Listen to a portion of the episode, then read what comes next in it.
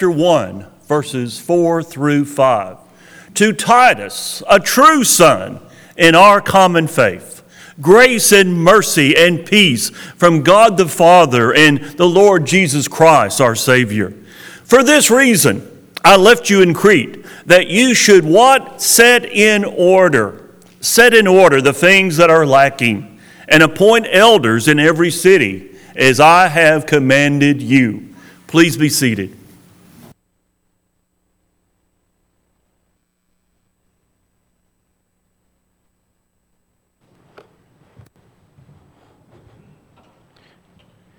I hope it is that you will grab your Bible and turn to the book of Titus. And while you're making your way that way, let me make you aware of something that will slightly change next week. Uh, instead of having our Bible class from eight forty-five to nine thirty, we're going to go back to our pre-COVID times from nine a.m. to nine forty-five in Bible class. So that will change coming this Sunday, and then our ten o'clock worship will happen right after that. And uh, a side note for you who sit down in this particular area, a teen class will begin to happen back uh, where it was starting next week. So uh, be, be aware of those things. This island that you're looking at here is about one hundred seventy-five miles long. It's about thirty-five miles wide, and it's located in the middle of the Mediterranean Sea. It is known as the island of Crete. It uh, had a church on it when it was flourishing during the, the time of uh, Roman uh, occupation of the world. It had a church that was established in this island, and its local preacher was Titus. Now, the book that you're looking at within your Bible is a letter written to him from the Apostle Paul.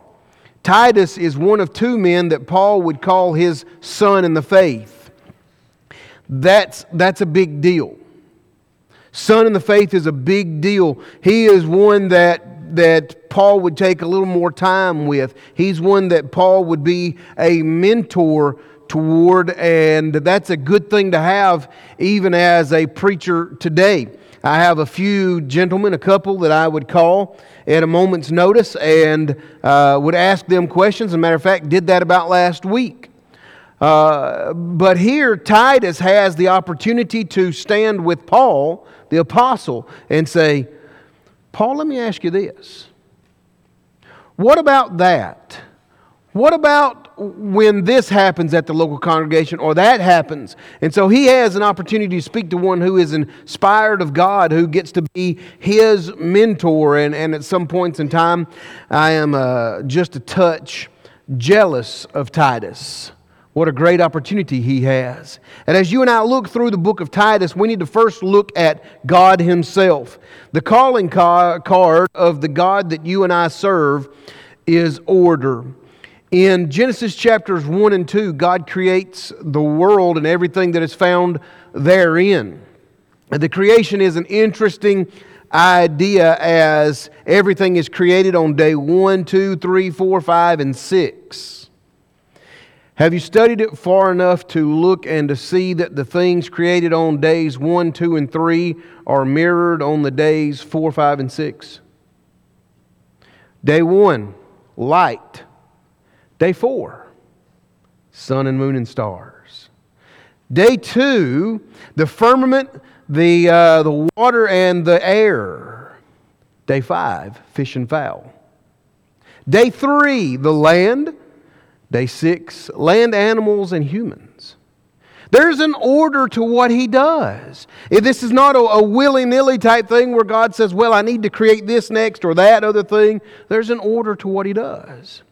It is in Genesis chapter one, about verse six, where we see him uh, put in store those waters that he will use in Genesis chapters six, seven, eight, and nine as he destroys the flood, the world globally with the flood. We see him create marriage there in Genesis chapter two. And those marriage regulations have not changed since he created them in Genesis chapter two. One man, one woman, one lifetime. one exception. We see our process of, of birth and life and then into death, and, and we see that process happen almost every day. We see the sacrifice of Jesus the Christ being told to us from the very beginning of what is going to happen. We see our worship as, as we see the order of God. Our worship is not anything new, as it were. You can go back and see it and see the seeds of it being planted in the mind of man through the Word of God as far as you go back and see synagogue worship. That's right. Synagogue worship. In synagogue worship, they sang without instruments. They prayed. They read and studied the Scripture of God, and they gave of their means. That sounds awful familiar, doesn't it? There's only one thing missing, and that's because He hasn't come and died yet. He hasn't established that Lord's Supper yet, but God is training us to understand that that's how He wants to be worshipped. I like the synagogue, and I like to, to read it and study it because there are so many things that are, that are very similar to that. Did you know that the synagogue had eldership? Hmm. Wonder what He's training us for. You look at our worship in the church today and, and how a person is it, it becomes a member of the church and how he lives that life. And you see a God of order. The church that is found in Crete here in Titus began on the day of Pentecost. As a matter of fact, it's one of those sixteen nations that's mentioned in Acts chapter two as being there in Jerusalem for Pentecost. And some of those, being from the island of Crete, were of those three thousand who obeyed God and who were added to the church at that point in time. And yet, when we read the book of Titus, it's thirty plus years after that. And, and God would write that there are some things that still need to be set in order. Well, you think a, a congregation after thirty years ought to have everything going just right. You think they would be on, on the right path, that, that everything is, is lovely, and that's not the case. There are a few things that need to be set in order. And as you and I look at the book of Titus today, we're going to notice the leadership, the lackluster, and the lost. Let's start with the leadership. Somewhere around thirty years past uh, the book of Acts chapter two, and there's no eldership. That seems very odd. As if in thirty years there's not two guys in Crete who have grown enough and have understood enough to where they could be the elders? Perhaps. It's not necessarily that they haven't grown that far. Perhaps it is the case that they just didn't want to. Seems odd to us, and yet even today we can go around and find congregations that have been thirty plus years uh, established and not having eldership. Still, let's look at this leadership that is to be set in order. We're going to read Titus chapter one, five through nine, but you can also find these in First Peter or First Timothy chapter three and First Peter chapter five. In, in verse five, he writes this: "For this cause left I thee in Crete, that thou should set in order the things that are wanting, and ordain elders in every city as I have appointed thee.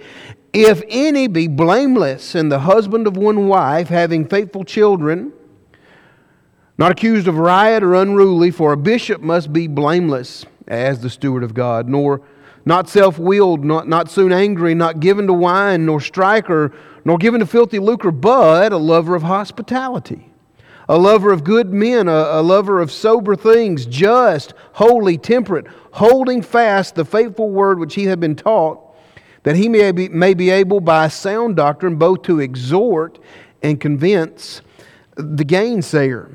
As this idea of the leadership here in Crete begins to unfold, when you look at First Peter chapter three, or First Timothy rather, chapter three, you see two different lists, one for eldership and one for the deacons, and those are two distinctively different jobs. Here in Titus chapter one, he's dealing with the, the eldership, the leaders of the congregation, those who are to feed the flock, those who are to be the shepherds, those who are, according to John chapter ten, supposed to hand this flock back to the chief shepherd when he returns.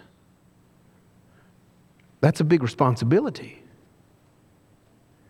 That's a very uh, daunting task. The very first issue, God would say with these men, they should be blameless. There's a difference between guiltless and blameless. There's not a man walking on this earth who would find himself guiltless. The idea of blameless would be one who would rapidly restore a relationship. For example, I've done something to be offensive and to weaken the faith of my brother Nathan. Uh, as soon as I find that out, I'm going to fix that. I'm going to repair that. Uh, I would still be at fault, but hopefully between us there would not be blame.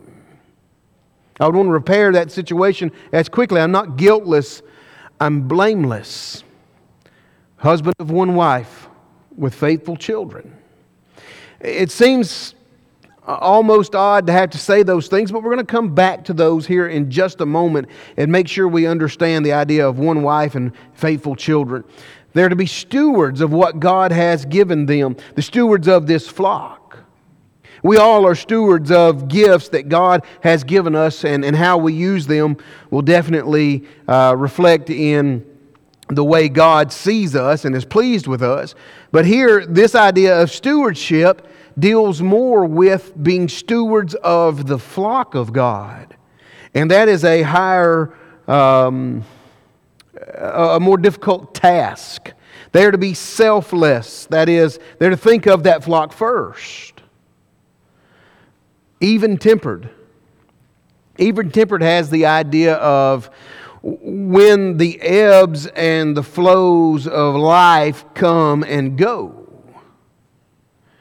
then this is a group of men who will continue to look toward that cross and toward eternity and not be pulled down too far or pushed up too high. Even-tempered. Not a drinker, not a fighter. Those go together. Those men uh, who in, enjoy uh, spending all night drinking at the bars and, and fighting each other is probably not the guys you want to uh, lead this flock. It is the man who is uh, selfless and the man who is looking toward the very uh, aspects of God. Now, I made this word up, and I don't know if it's a word, but I have always lived by this. If I print it, then it's a word in print, so it has to be a word, right? The eldership, the leadership is one who is bribeless. One who does not accept bribes. Now, our, our pews here are pretty comfortable as you sit on them. They're, they're nice and cushioned, and uh, they haven't been so long that the cushion has worn out, but sometimes I just like to sit in a recliner. What if I were to pay the eldership to let me put a recliner? And our, our, our aisleways are pretty big, so I could just put one right there beside Miss Brandy, and uh, you know, and, and then it would be okay, right? How much would that cost? Anybody have a clue? If a number is put out, then we've got a problem. It's the idea of not taking those things, not uh, seeing one person above another because of money or favors. This is the person who should be bribeless, and then one who is hospitable, one who would take care of the other's needs, emotional, physical, spiritual, all of those things. Lover of good men, a lover of those who are doing good things, those who, who would be uh, the first to pat you on the back and say, keep on going. One who is sober in his thoughts, one who is just and holy in his, in his life. Temperate, faithful, teacher, courageous, all of these things point to the Christian. As a matter of fact, look right here. All of these things mentioned within the idea of an eldership points directly to every single Christian with two exceptions. With the exception of being married and having children. Everything else points to a faithful child of God. Should the faithful child of God be sober Intemperate? Should he, should he be blameless? Should he, should he follow after God's law? Absolutely. All of those things point to the child of God, with the exception of the marriage clause and the child clause in here. And as it is given to us about this leadership, they are to be the husbands of one wife. Not many. It is the uh, one of the fun facts about the Roman Empire is you could have as many wives as you wanted.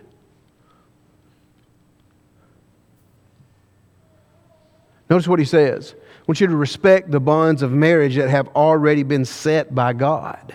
If you will respect them in your house, you'll respect them in my house. And then I want you to raise your children. Not just raise them uh, to make sure that by the time they're old enough I can get them out of the house, but rather raise them to be faithful. Those are two very important things for this leadership of God's people, so that they can know how to deal with different personalities. Because if you don't have children, what you'll learn, or if they're not old enough, what you'll learn is there. If you have two, they're as different as night and day, and I don't know what you get if you get three, so good luck.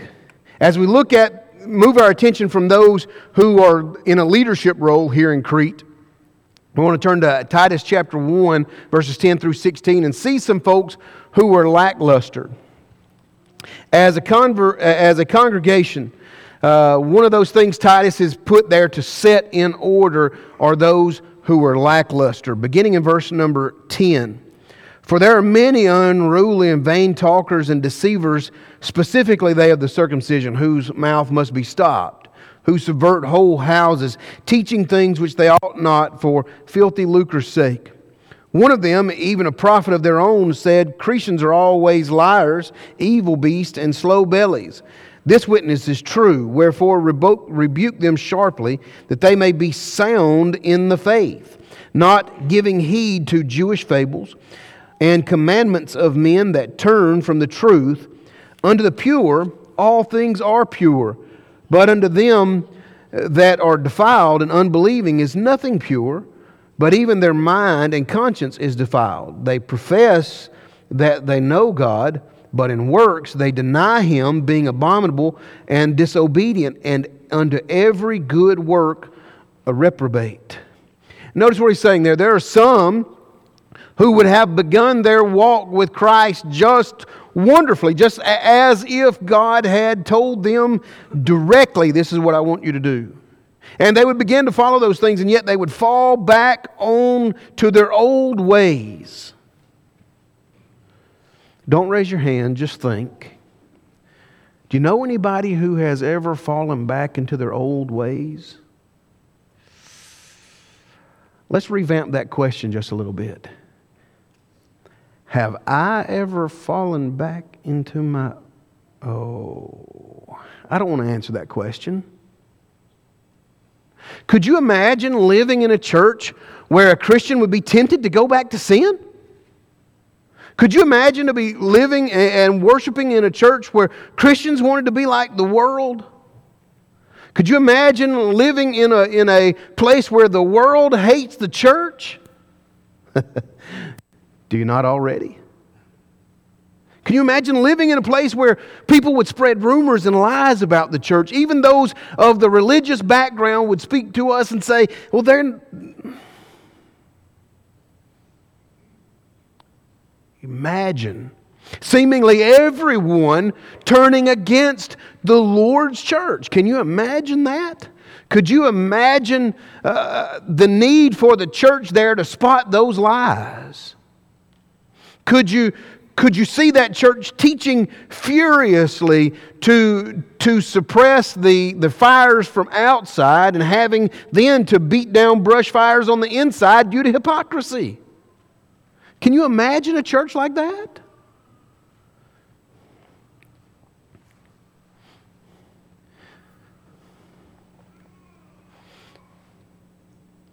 Not only can we imagine it, sometimes it is the fact that we can name those churches.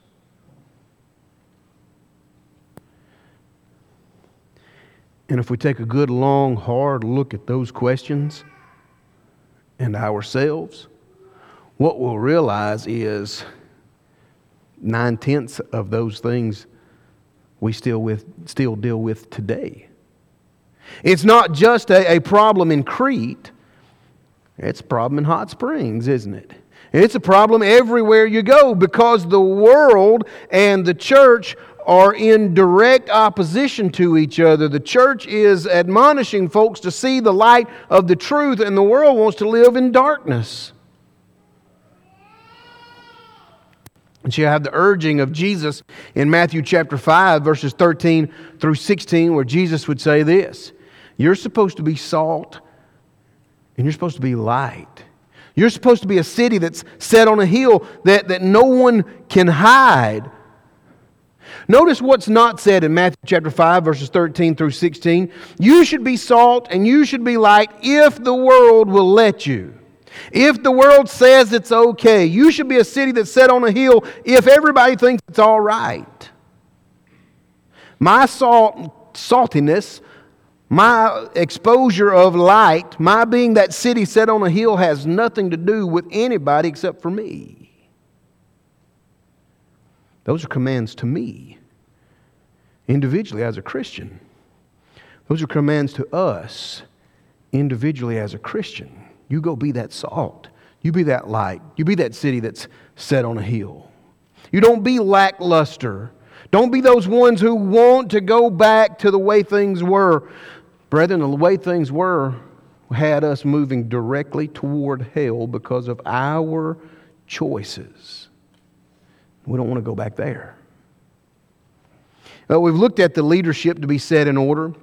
We've looked at some lackluster to be set in order. But notice this, Titus chapter three, verses three through seven. The church at Crete needs to set in order the lost. Chapter three, verse three.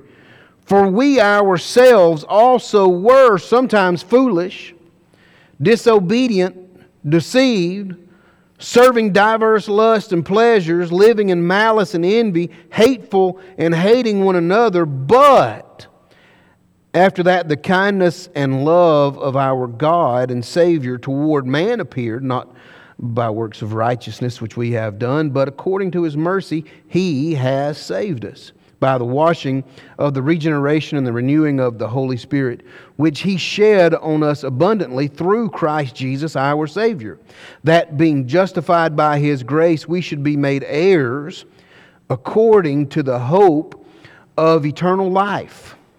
There's a phrase I want you to focus in on in verse number three.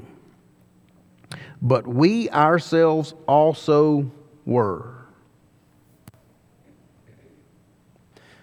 As Paul begins to uh, teach a little more clearly to Titus, he's going to say, you're, you're going to have those who are around you who are L O S T. Now, don't forget that. You're going to have those who are lost. But what I want you to remember is this. So were you. We all did these things. We all followed after those things, not those things of righteousness. We followed after those things of lustful desires. We followed after doing our own thing. We followed after making our own decisions and making our own way through life, only to be confronted with the gospel of Jesus Christ and find out that the way we have been living has us to stand before God lost. These that are living on the outside of the world, outside world, they're looking into the church who are lost and following after their own idea, live a life as if they don't know about God. They live a life as if they don't know about Jesus the Christ or, or His uh, Holy Spirit who kept this word for us. The fact of the matter is they might not. They might not know about Him. It, it's... It's almost amazing for us who have um, been so long into God's Word and so long into the church for which Jesus Christ gave His blood. It's almost odd for us to look out and see someone who doesn't know God and doesn't understand anything about Jesus the Christ. that's almost foreign to us. Paul would write here, you remember who you were. That's a good thing for us sometimes, to remember who we were when God saved us. And he said, you go teach those. Teach those who were, who were just like you. You see, just because these people are lost doesn't mean they have to stay that way. They don't have to stay in a condition that is lost. It is the gospel of grace through the blood of Jesus the Christ that saves mankind.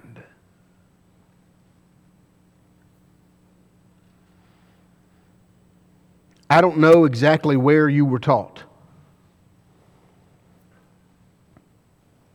You remember that day.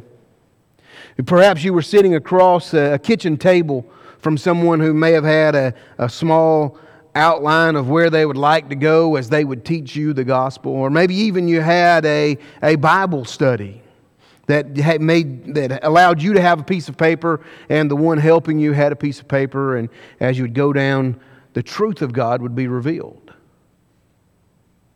You remember that day? You remember when you felt the, the fact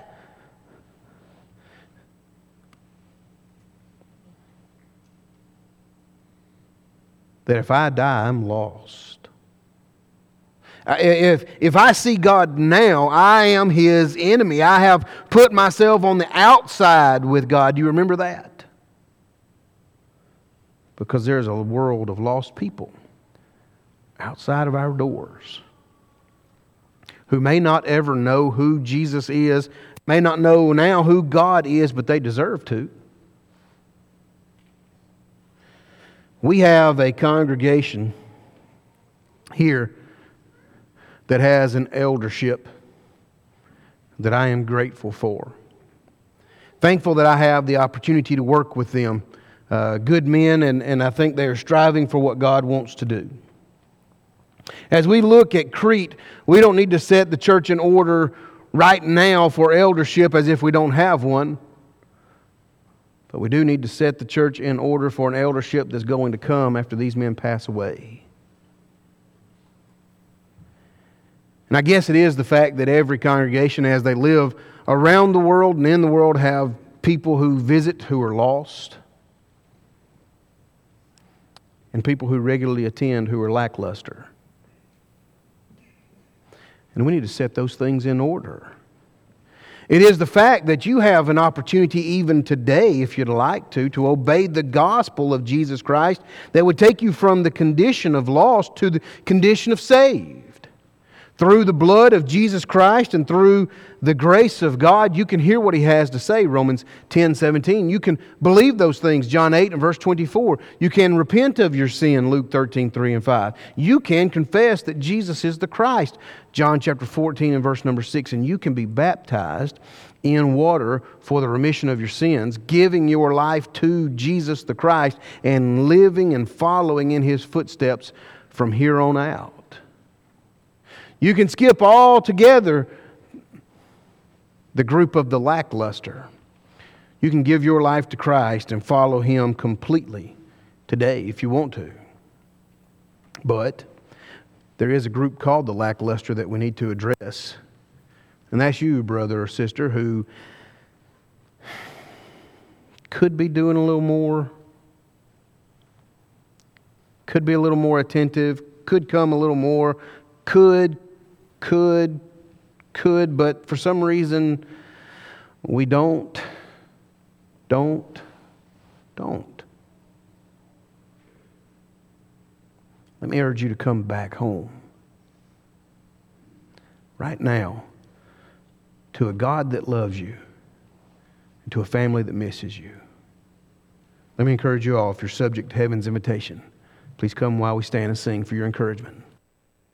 Have you been to Jesus for the cleansing power? Are you washed in the blood of the Lamb? Are you fully trusting in His graces now? Are you washed in the blood of the Lamb? Are you washed?